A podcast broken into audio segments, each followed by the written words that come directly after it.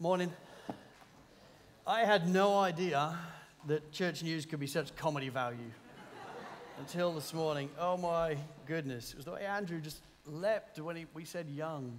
It's um, really not needed. And I just want to confirm, Tuesday night in terms of uh, musicians and singers and P A folk, um, that is open to everybody apart from Simon Walker.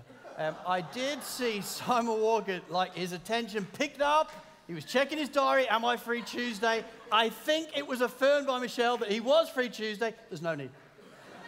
Just have a family night, date night, do whatever you want. Um, just relax. Simon had an audition a number of years ago for the band. It will not be needed. If we need an Easter bunny, you've got it. So if ever there is a Sovereign Grace edition of Alice in Wonderland, you have got the job as the bunny. But apart from that, have a lovely date night on Tuesday. Well, turn in your Bibles, please, to Luke chapter one. Today we are beginning a new series through the Gospel of Luke. Um, if you are newer to Sovereign Grace, you may wonder, what do these guys preach about? How does this work? And on the whole, we tend to take this church through books of the Bible. I divided this wonderful Gospel up just a few weeks ago in preparation for this series. I divided it up into sixty-eight weeks. And so the way we preach through, we'll probably finish this at the end of twenty twenty-two because we will do different things at different times in the mix as well. But what a book this is. What a gospel Luke is. As we will discover as we go through this book, this book was written by Luke. Luke was a Gentile by birth. He's a well-educated and cultured man. He's also a doctor by profession. But the greatest thing about Doctor Luke is the fact that he became a Christian. He put his faith in the Lord Jesus Christ, and that completely changed his life. And at some point after putting his faith in the Lord Jesus Christ, he met a man called Theophilus, who was a man of great wealth and social standing. We know that because in the early part of the gospel, he actually calls him Most Excellent Theophilus. That is the same address that is used of the Roman governors Felix in Acts twenty-five and Festus in Acts twenty-six. It's usually given to somebody of great significance. And it would appear Theophilus is the patron and sponsor of the whole book. And the point of the book, as we read in the opening verses, is so that Theophilus may be certain in the things that he has been taught. Theophilus, as a Gentile himself, wanted to be certain that, is this true? Is this stuff about Jesus and his life and his death and resurrection? Can I be sure of it? And so Doctor Luke, sponsored by Theophilus, goes out on mission to interview as many people as he can. Eyewitnesses that were there at the birth, in his early life, in his resurrection. And that actually, Doctor Luke is the only one with a sequel, which is the book of Acts. He gets in on the action, and he starts to see how the gospel is going from Jerusalem, Judea, to Samaria, to the ends of the earth. This book that we have in front of us is the fruit of many years of Doctor Luke's labors. He interviewed, it would appear, the twelve apostles. That's what they're referring to in verse two, where we hear about the ministers of the word. But he also interviewed many others, many other eyewitnesses that were there. And one of the things that Doctor Luke had the privilege of doing in his life is he became a very close friend of the apostle Paul.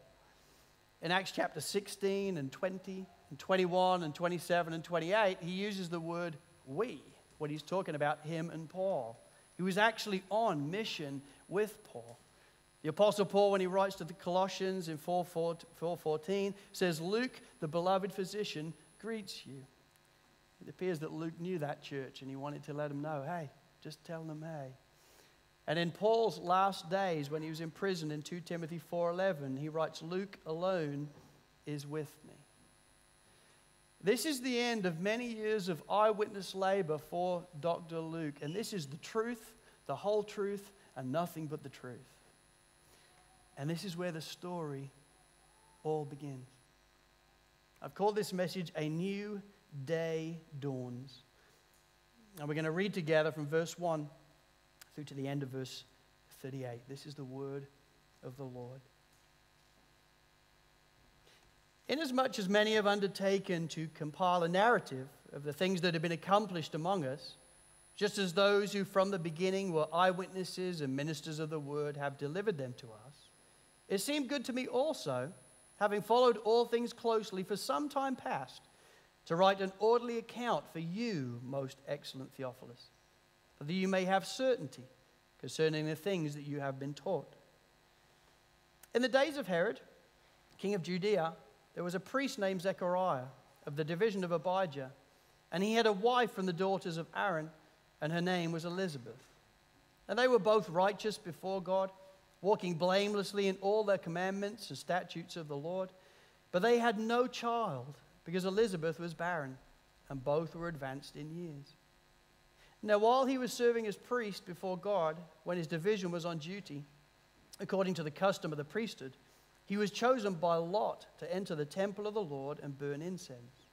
And the whole multitude of the people were praying outside at the hour of incense, and there appeared to him an angel of the Lord, standing on the right side of the altar of incense. And Zechariah was troubled when he saw him, and fear fell upon him.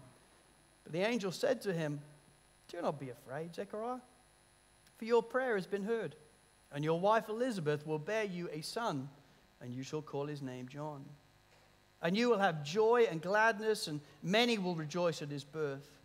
For he will be great before the Lord, and he must not drink wine or strong drink, and he will be filled with the Holy Spirit, even from his mother's womb. And he will turn many of the children of Israel to the Lord their God, and he will go before him in the spirit and power of Elijah, to turn the hearts of the fathers to the children, and the disobedient to the wisdom of the just, to make ready for the Lord a people prepared." And Zechariah said to the angel, "How shall I know this? For I am an old man, and my wife is advanced in years." And the angel answered him, "I am Gabriel. I stand in the presence of God, and I was sent to speak to you and to bring you this good news. And behold, you will be silent and unable to speak until the day that these things take place, because you did not believe my words, which will be fulfilled in their time." And the people were waiting for Zechariah, and they were wondering at his delay in the temple. And when he came out, he was unable to speak to them, and they realized that they had seen a vision in the temple. And he kept making signs to them and remained mute. And when his time of service was ended, he went to his home. After these days, his wife Elizabeth conceived, and for five months she kept herself hidden, saying, "Thus the Lord has done for me in the days when he looked on me, to take away my approach among people." In the sixth month, the angel Gabriel was sent from God to a city of Galilee named Nazareth, to a virgin betrothed to a man whose name was Joseph, of the house of David, and of the virgin's name was Mary. And he came to her and said, "Greetings, O favored one, the Lord is with you." But she was greatly troubled at the saying, and tried to discern what sort of greeting this might be. And the angel said to her, "Do not be afraid, Mary, for you have found favor with God. And behold, you will conceive in your womb and bear a son, and you shall call his name Jesus. He will be great, and will be called the Son of the Most High. And the Lord God will give to him the throne of his father David, and he will reign over the house of Jacob forever, and of his kingdom there will be no end." And Mary said to the angel, "How will this be, since I am a virgin?" And the angel answered her, "The Holy Spirit will come upon you, and the power of the Most High will overshadow you. Therefore the child to be born will be called Holy, the Son of God. And behold, your relative Elizabeth in her old age has also conceived a son, and this is the sixth month with her who was called barren. But nothing will be impossible with God." And Mary said, "Behold, I am the servant of the Lord. Let it be to me according to your word." And the angel departed from her. Let's pray. Lord, as we enter into this gospel, Lord, it is my prayer that we would have surety of the things that we have been taught. Holy Spirit, would you bring these words afresh alive in our hearts, so that we establish truth in our hearts that we can stand on for the rest of our days. Lord, be with us by your grace. In Jesus' name, amen. You know, there are some things in our lives that without doubt are just once-in-a-lifetime moments. The birth of a child, getting married, giving and receiving of vows, graduating from school or college, getting baptized in water, planting a new church. All these things are one-time events. You are either there or you are not. And one of the things that I found true to be in my life is, given these once-in-a-lifetime events, when they come up, they usually come with some type of announcement. Announcement they are about to take place. It may come on Facebook, it may come on Instagram, it may be a text, it may be a phone call, but we want to let others know what is about to take place. And yet, without doubt, in all human history, past, present, and future, there has never been a greater announcement ever made than these ones right here in Luke chapter one. Because these announcements will change the world. These announcements mark the reality that the great plans laid in eternity past have now begun to activate, and that will change everything. See, right at the end of chapter one in Luke one seventy-eight, he says, "And the sunrise shall visit us from on high." It is an eerie metaphor of the coming of the King, the fact that the Messiah is coming. And that was prophesied about hundreds of years before. In Malachi four, verse two, written four hundred years before any sign of this scripture came to being, he says, "But for you who fear my name, the Son of Righteousness shall rise with healing in its wings. You shall go out leaping like calves from the stall." Malachi was prophesying of one who would come, with who would be the Son of Righteousness, who will rise. In the book of Isaiah, which was written hundreds of years even before that, Isaiah had prophesied that before the glory of the Lord shall be revealed, there would come a voice crying in the wilderness, "Prepare the way of the Lord, make straight in the desert a highway for our God." That is then echoed in Malachi four, verse five a, when he says, when, when Malachi spoke similarly, he said, "Behold, I will send Elijah the prophet before the great and awesome day of the Lord comes." It's amazing. four hundred years before this scripture was even written, there was prophesied of the coming of the Son and the coming of one who would precede him. And for four hundred years, there's just been darkness, prophetically speaking. No one's prophesied, no one said anything. They're just waiting for this Messiah. When is he coming?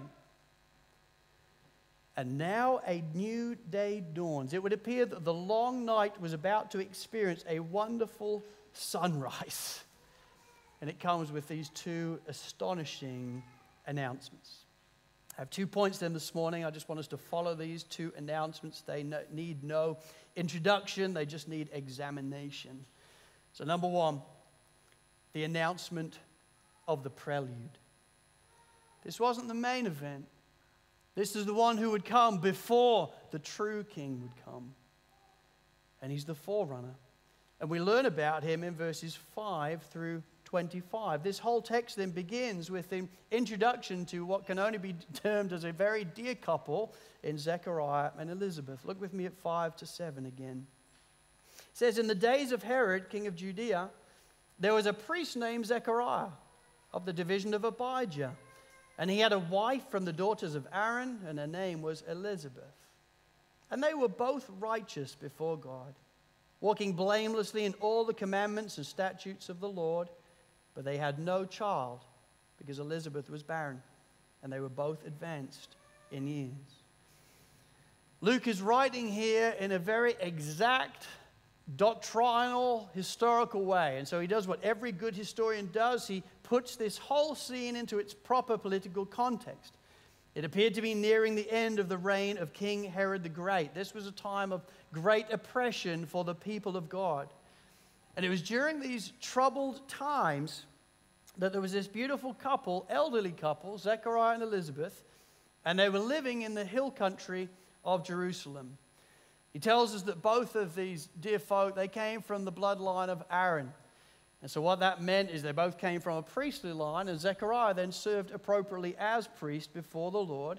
And quite clearly, they are both distinguishable because of their godliness. Now, just to be clear, in the way that is written, it is not saying they are sinlessness. They have indeed sinned. They too need a Savior, just like all of we do. But they are nonetheless behaving in a way that is beautiful in the Lord's sight, because they are giving themselves to this word and they want to apply it and work through these statutes in their life. And it would appear they're doing that humbly and exceedingly well. They are an elderly, wonderful couple. They are a joyful couple to be around. There is great joy within them. There is one dark cloud that has always covered their lives with sorrow and anguish. And it's the fact that, sadly, they were never able to have children. Elizabeth was barren throughout her whole life, and now they've reached an age in their life where, quite simply, it is not going to happen. And to be childless at this point in history was a massive deal. Kent Hughes says it this way in his commentary. He says, in any culture, infertility is an aching disappointment, and for some, an almost unbearable stress. But the burden cannot be compared to that borne by childless women in ancient Hebrew culture, because barrenness then was considered a disgrace, and sadly, even a punishment.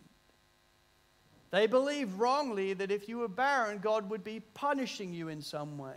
It was a cultural part of what they believed. We see it with Sarah, we see it with Leah, we see it with Hannah. Now we see it and experience it through Elizabeth's eyes. There was stigma attached to not being able to have children, as if God must be punishing you or disciplining you. So on the one hand, they're living incredibly righteous lives, but to everybody else, they think, what are you doing wrong that's causing this to happen? It's really sad for them. It's been really difficult for them throughout their whole life, and yet all that, incredibly and miraculously, is about to change when Zechariah meets an angel in the temple. Look at verse eight with me. I'm going to read to verse eleven. Now, while he was serving as a priest before God when his division was on duty, according to the custom of the priesthood, he was chosen by lot to enter the temple of the Lord and burn incense. And the whole multitude of the people were praying outside at the hour of incense. And there appeared to him an angel of the Lord standing on the right side of the altar of incense. This is definitely a once-in-a-lifetime day for Zechariah. And the truth is, it would be a once-in-a-lifetime day for Zechariah even without meeting an angel. This was a huge moment. You see, priests at this time in Jerusalem, they were like ten to a dozen. There was actually over eight thousand priests serving. And so all they actually did was serve two weeks a year, plus festivals. And so they didn't often get to actually be in the temple and around the temple, but this is one of Zechariah's weeks. He was one of the twenty-four divisions. This, this division was chosen on this day, and so it was a great honor for Zechariah to be serving the Lord as priest in the temple. He made his way down from the hill country. He was serving in the temple, but incredibly, he's chosen by lot to this day actually go into the holy place in the temple and actually serve the Lord by burning incense before the Lord and praying. This was huge. This was like a jackpot moment for a priest. You only got to do this once in your lifetime, and then you could never do it again. This was an incredible moment. I mean, if there had been texting there, he would have texted all of his friends, come and see, I'm going to go into the holy place. This is a big moment in the career of a priest. And so imagine the day. He gets dressed up. He's got all his clothes on. He's, he's an old man, but he puts all his priestly garb on. And he walks past the outer courts. And in the outer courts, there are multitudes, literally hundreds and hundreds of people praying and worshiping the Lord. And then he walks into the inner courts because he's a priest. And so he walks past all the priests who are offering sacrifices, doing all the things that priests do. And then on this day, he makes his way into the most holy, into the holy place. What a moment. It's like the first time he ever went in. And when he opened that curtain, he would have seen the curtain that divides the holy place from the most holy place. Only once a year, the great high priest can go in there. That is the place where God actually dwells. But he is right here. And he could see the curtain with God's presence being on the other side. He would see in that curtain the beautiful embroidery of the cherubim and the angels, all embroidered in gold and blue and scarlet and purple. To his left then would be the table of showbread. To his right stood the ever-burning golden lampstand. And right in front of him stood the altar of incense. This was his moment. So he starts to burn the incense before the Lord. He's clearly praying before the Lord. And as he opens his eyes, he gets the shock of his life. An angel. Oh my goodness. An angel is in the room. And his response is loud and it is clear. Verse twelve, and Zechariah was troubled when he saw him, and fear fell upon him. And so it did. Sadly, in adverts, you usually see angels. They're about this big. They look like angels. They've got tiny wings. They wouldn't scare anybody other, other than a really creepy, weirdy sort of way. Now, angels in the Bible are huge. They are vast. They are holy. And when you encounter an angel, you tend to fall on your face as if dead. Well, that's what Zechariah does in this moment. He is overwhelmed. And this isn't just any old angel. This is Gabriel. This is the messenger of salvation. Over five hundred years earlier, Gabriel had appeared before Daniel, talking to him about a promise of a Messiah to come. Now he stands in the temple, and there's Gabriel. He's overwhelmed with terror. And Gabriel starts his conversation the way he always seems to start the conversation. Do not be afraid. Verse thirteen. But the angel said to him, do not be afraid, Zechariah, for your prayer has been heard. And your wife Elizabeth will bear you a son, and you shall call his name John. You know, it'd be easy to think that maybe Zechariah was praying there in that moment for himself and for a baby. But I submit to you that was probably highly unlikely. Given his response of what happens next, I don't think he was praying for a baby. He would have been doing what all priests does. He's praying for the salvation of God's people. He's praying for redemption of the land. He's praying that God would send his Messiah. And Zechariah stands then before Gabriel, and Gabriel tells him, the Lord has heard your prayer, and you're going to have a son. A what? You are going to have a son. And not just any son. Look at verse fourteen and fifteen. And you will have joy and gladness, and many will rejoice at his birth, for he will be great before the Lord, and he must not drink wine or strong drink, and he will be filled with the Holy Spirit even from his mother's womb. Oh my goodness, this child quite clearly is not any ordinary child. This child is going to bring great joy to Zechariah and Elizabeth as his mom and dad, but this child is going to bring joy to many, many others. This child will be great before the Lord. He has an incredible part to play. John has an incredible part to play in the providence and redemption of God's people. And accordingly, he is to be set aside before the Lord. Said that he's never to drink any wine or strong alcohol. That kind of makes sense. People would think he's crazy saying the things he's doing. Looking the way he does, saying the things he's doing, he must be drunk. So this kid ain't drinking nothing. And this child is going to be filled with the Holy Spirit even from his mother's womb. That's dramatic. See, so many prophets in the Old Testament, they have the Holy Spirit come on them at different times to be able to tell people about what God is doing. But not John. He's going to be filled with the Holy Spirit from his mother's womb. That makes him pretty darn unique. And this child is going to be the forerunner to the main event. Look with me at verses sixteen and seventeen. And he will turn many of the children of Israel to the Lord their God. And he will go before him in the spirit and power of Elijah to turn the hearts of the fathers to the children and the disobedient to the wisdom of the just, to make ready for the Lord a people prepared.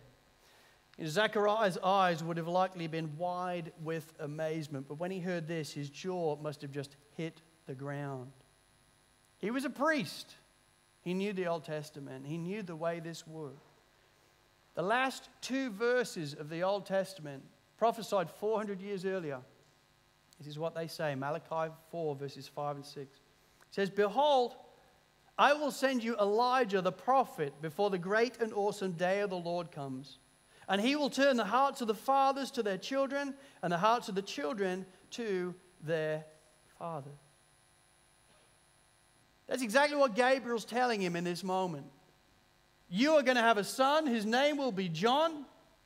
He is going to work in the power and splendor of Elijah, and he will turn the hearts of the fathers to the children and the ch- hearts of the children to the fathers. This is a dramatic response. He knew exactly what this meant. And Zechariah's response is at best grievous. Look at verse eighteen. And Zechariah said to the angel, "How shall I know this? For I am an old man, and my wife is advanced in years." You know, it's not easily noticeable, but in the way that is put together in the original language, when he says, "How shall I know this?" he's effectively saying, "Give me a sign. I want something, so I know this is true." You know, Zechariah, quite frankly, should have known better. I don't want to bag on Zechariah, but he should have known better. For a start, he's speaking to an angel. That should be number one giveaway that something supernatural and dramatic is happening in this moment. Number two, he's a priest. He would have known the Old Testament scriptures inside and out. And number three, he's been praying for what? For a Messiah to come. Surely when Zechariah says, hey, he's coming, and you are going to give birth to the predecessor, the forerunner, surely he should have known. But he wants a sign. And he wants a sign because in reality, he's looking within. And as he looks within, he's like, this can't happen. There's no way. You got the wrong bloke. See, according to John Chrysostom, the famous preacher from Constantinople, he says, Zechariah looked at his age, his gray hair, his body that had lost its strength, and his wife's sterility, and he refused to accept on faith what the angel revealed would come to pass. And so he did. As he stood before the angel, he's like, uh, nah, I don't think so. He should have known better, but he didn't. He wants a sign. I don't think he'd anticipated the sign that he was now going to be given. Verses nineteen to twenty. And the angel answered him, "I am Gabriel. I stand in the presence of God, and I was sent to speak to you and to bring, the, bring you this good news. And behold," here's the sign, "you will be silent and unable to speak until the day that these things take place, because you did not believe my words, which will be fulfilled in their time." That is not the sign I was looking for, but it is indeed a sign. This is the gracious discipline of the Lord. It is discipline. He should have known better. And the Lord is faithfully going to teach his son, Zechariah, you can trust me. But it's also gracious. It is redemptive. Because indeed in this moment he does become a mute. And when John is born, it is then that his mouth starts to move again. It is all purposeful in the, in the redemption of the Lord. A discipline of grace is that he will not speak until John is born. Now, all this is taking place in here while all his friends and family are out in the outer courts praying with everybody else, and they're checking their watch. Like, this is taking like a long time, you know? It's like when you're waiting in the car for your kids. You're like, are they coming? You know, that's what's happening in the outer courts. They're like, this is taking too long. Has he died in there or something? Has he fallen over, broken his leg? What's happening? Well, eventually he does indeed come out before them. There is this giant game of charades that takes place where he tries to explain, angel, I don't know how we did it, but he ain't, get, he ain't very good at it, and they ain't getting it. And when his priest week comes to an end, he goes home and he, he spends time with Elizabeth, and this is what we read in twenty-four and twenty-five. After these days, his wife Elizabeth conceived, and for five months she kept herself hidden, saying, thus the Lord has done for me in the days when he looked on me, to take away my reproach among people. It's a miracle. She was barren, and they are old, but now she is pregnant, and she is pregnant with the prelude to the main event. You know, that just by itself is a miraculous story, is it not? It's an incredible announcement of what is going to take place. But that's just the prelude. Because then number two comes the announcement of the main event. Look with me at verses twenty-six and twenty-seven. In the sixth month, so now six months on, the angel Gabriel was sent from God to a city of Galilee named Nazareth, to a virgin betrothed to a man whose name was Joseph of the house of David, and the virgin's name was Mary. You know, when we come to this story, I'm aware that it is like super familiar. So we can be tempted just to turn off. No, it, no, it heard it before, heard it every year.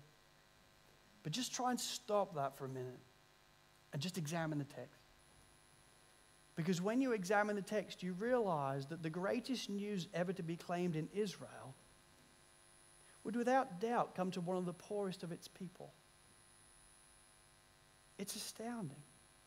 One would assume that the Messiah would be born in Jerusalem or Judea, ideally right by the temple. But that ain't going to be the case. He's going to grow up in Nazareth.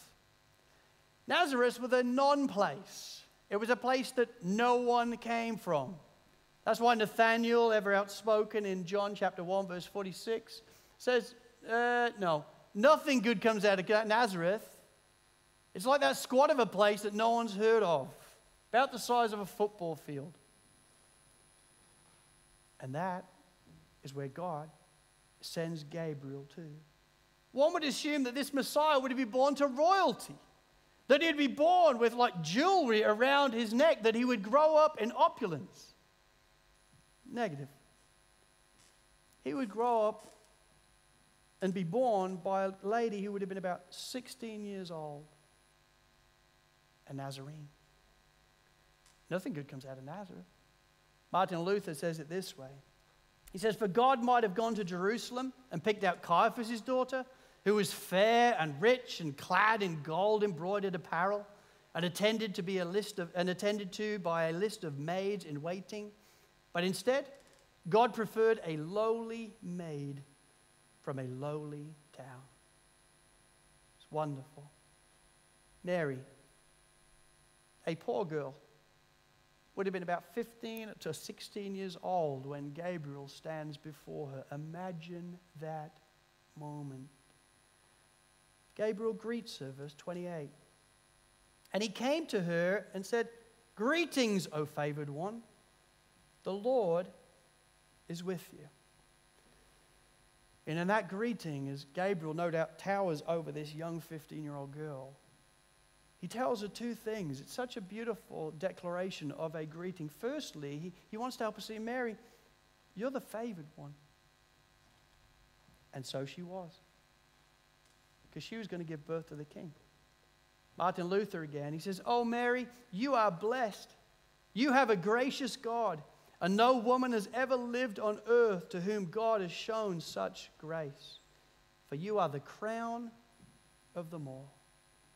And so she was. God had bypassed Jerusalem and Judea. He had bypassed the temple, and he had stepped into a despised country town with a lowly girl that in reality the world had never heard of. She was the one. She was the one who had been chosen by the Lord to actually give birth to the Messiah, the coming King. And secondarily, then Gabriel says, "And the Lord is with you." You know, that's just a beautiful reference there to the Lord's dynamic presence, how the Lord's dynamic presence is with you. See, there's nothing Catholic going on here, okay? There is nothing said here in this text at all that Mary has a special grace, so we should pray to her and she'll somehow dispense grace. No, he says that she's the recipient of grace. She's the recipient of favor from the Lord. She's been chosen out of millions. And Mary, I'm going to use you. Well, Mary, understandably, is shocked, verse twenty-nine. But she was greatly troubled, you would assume, at the sight of Gabriel. No, she was greatly troubled at the saying, and tried to discern what sort of greeting this might be. There's no doubt Mary was a special lady. She was humble, she was full of faith, and she clearly had a quick mind. Because as she stands before Gabriel, hearing this greeting, her mind is aware, what is this going to mean?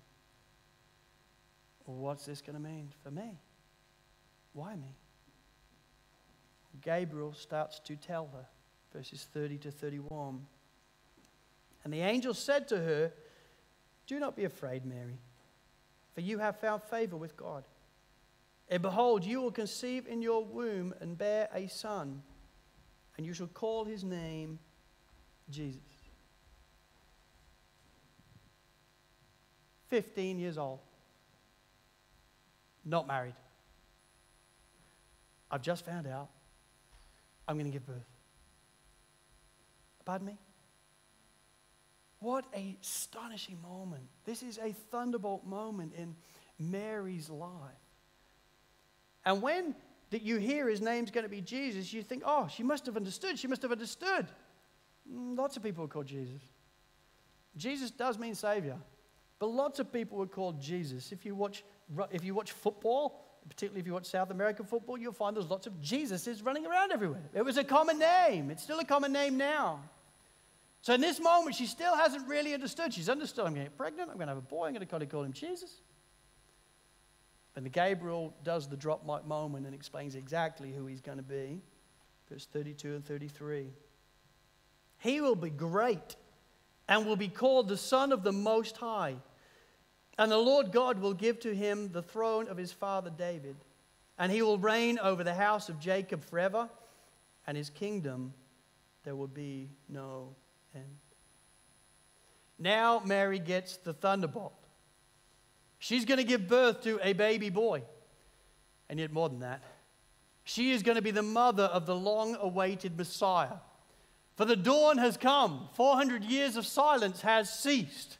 She is going to be the Messiah's mom. She is to call him Jesus. And this Jesus will be the Son of God, the Savior of the world, the one the entire world has been waiting for. And she, this fifteen to sixteen-year-old girl, is going to be his mom. This is astonishing. And so she inquires, verse thirty-four. And Mary said to the angel, how will this be? Since I am a virgin. See, this is very different to Zechariah. Zechariah was pushing back, wanting a sign. She's just asking a question of inquiry. Hey, I believe you. But the thing is, I'm like fifteen. And I've never been sexually intimate with anybody in my life. So how's that going to happen to me? Gabriel continues, verses thirty-five to thirty-seven. And the angel answered her, the Holy Spirit will come upon you, and the power of the Most High will overshadow you. Therefore, the child to be born will be called Holy, the Son of God. And behold, your relative Elizabeth in her old age has also conceived a son, and this is the sixth month with her, who was called barren. For nothing will be impossible with God. You know, Mary's response is beautiful after it. See, what becomes clear in this moment is not something of sexuality. It's not something strange going on here. It's the very fact that the Holy Spirit will effectively hover over her, and she will then conceive a boy. And this is Mary's response, verse thirty-eight. And Mary said, behold, I am the servant of the Lord. Let it be to me according to your word. Beautiful. This fifteen to sixteen-year-old girl responds with absolute surety and faith. I believe you, and you can use me in this way. Leon Morris describes it this way in his commentary. He says, Mary's response is one of quiet submission. Servant simply means slave girl and expresses complete obedience. And this is reinforced when the phrase, let it, with the phrase, let it be to me according to your word. For we are apt, listen to this, we are apt to take this as the most natural thing. And so we are. We get so used to this story. Oh, yeah, this is what happens, this is what happens, this is what happens. We are apt to take this as the most natural thing, and yet accordingly we miss Mary's quiet heroism. She was not yet married to Joseph. His reaction to her pregnancy might have been expected to be a strong one. And we do learn in the Gospels that he did, in fact, think of divorcing her. Likewise, while the death penalty for adultery does not seem to have been often carried out by now, it was still there. Therefore, Mary could not be sure that she would not have to suffer, perhaps even severely, Yet she recognized the will of God and gladly accepted it. Isn't that beautiful? This teenager stands before Gabriel, and she is a wonderful picture as she trusts in a sovereign God of surety and faith. I believe you, and I'm all in. And my friends, it is that surety and faith, I believe, that the Lord wants us all to have in response to these great announcements. This whole book is written so that you may have surety concerning the things that you believe. And our only appropriate response then is our belief. Just like Mary believed in this moment, what Luke wants us to do is go, I get it. I see it. It must be true. I'm sure of it. And my friends, it is always the truth that can set us free. You know, one of my greatest concerns as a pastor and a guy who just seems to be getting older all the time is the fact that this world is eroding truth again and again and again and again. There's no such thing now as absolute truth. So when it comes to gender, when it comes to marriage, when it comes to God, when it comes to creation, when it comes to sin, when it comes to mankind, you can believe whatever you want to believe. It is wrong. My friends, this is the truth. The Word of God is the truth, the whole truth, nothing but the truth. This is the Word that we stand on. It's not gray, it is black and white. We stand on truth with surety and certainty. And my friends, everything I have told you today is the truth, just like it was the truth from Gabriel to Zechariah and Gabriel to Mary. The question is, how will you respond? My friends, if you're here today and you don't know Jesus Christ as your Lord and Savior, I want to encourage you, this really is the truth. The truth of the message that I've taught you today is as sure as the words of Gabriel to Zechariah and to Mary alike, and it is a truth that will ultimately culminate in Calvary. See, not long on from here, indeed thirty-three years on, Jesus would be hanging on our place at Calvary. And when he declared, it is finished, the whole point is in that moment, he was giving his life away as a ransom for many. He came as the Savior of the world. A new day does indeed dawn. Listen, if you don't know Jesus, and that raises questions for you, I get it. Because once upon a time, that was me. I was sitting there for like week after week after week. The penny hadn't dropped. My friends, I want to encourage you, examine the truth and then make your verdict. This is the truth, and it has the ability to set you free. If this raises questions for you, then come and ask them. Any week as we go through the Gospel of Luke, if you're like, I don't get it, can I talk to you about that? The answer will be yes. Let's talk about this stuff. But don't walk away from the truth. It can't be true for some and not true for others.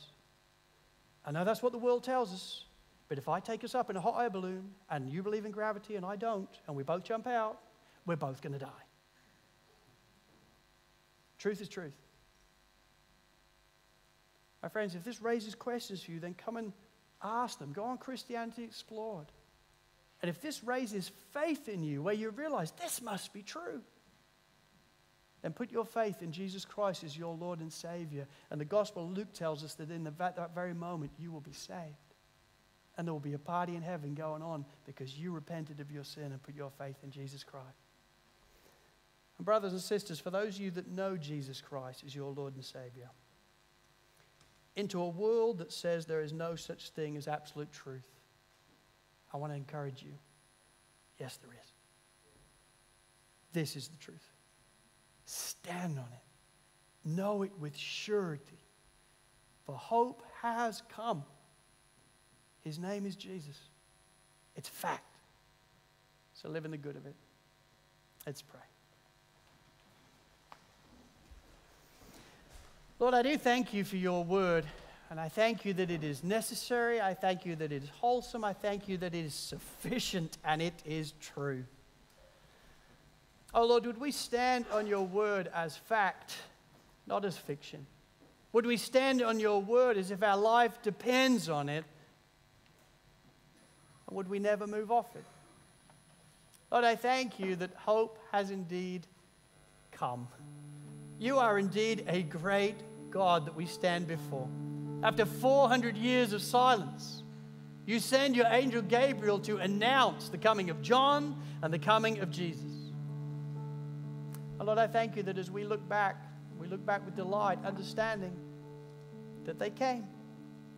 John did indeed cry out with a loud voice, "Behold, the Lamb of God, the one who has come to take away the sin of the world."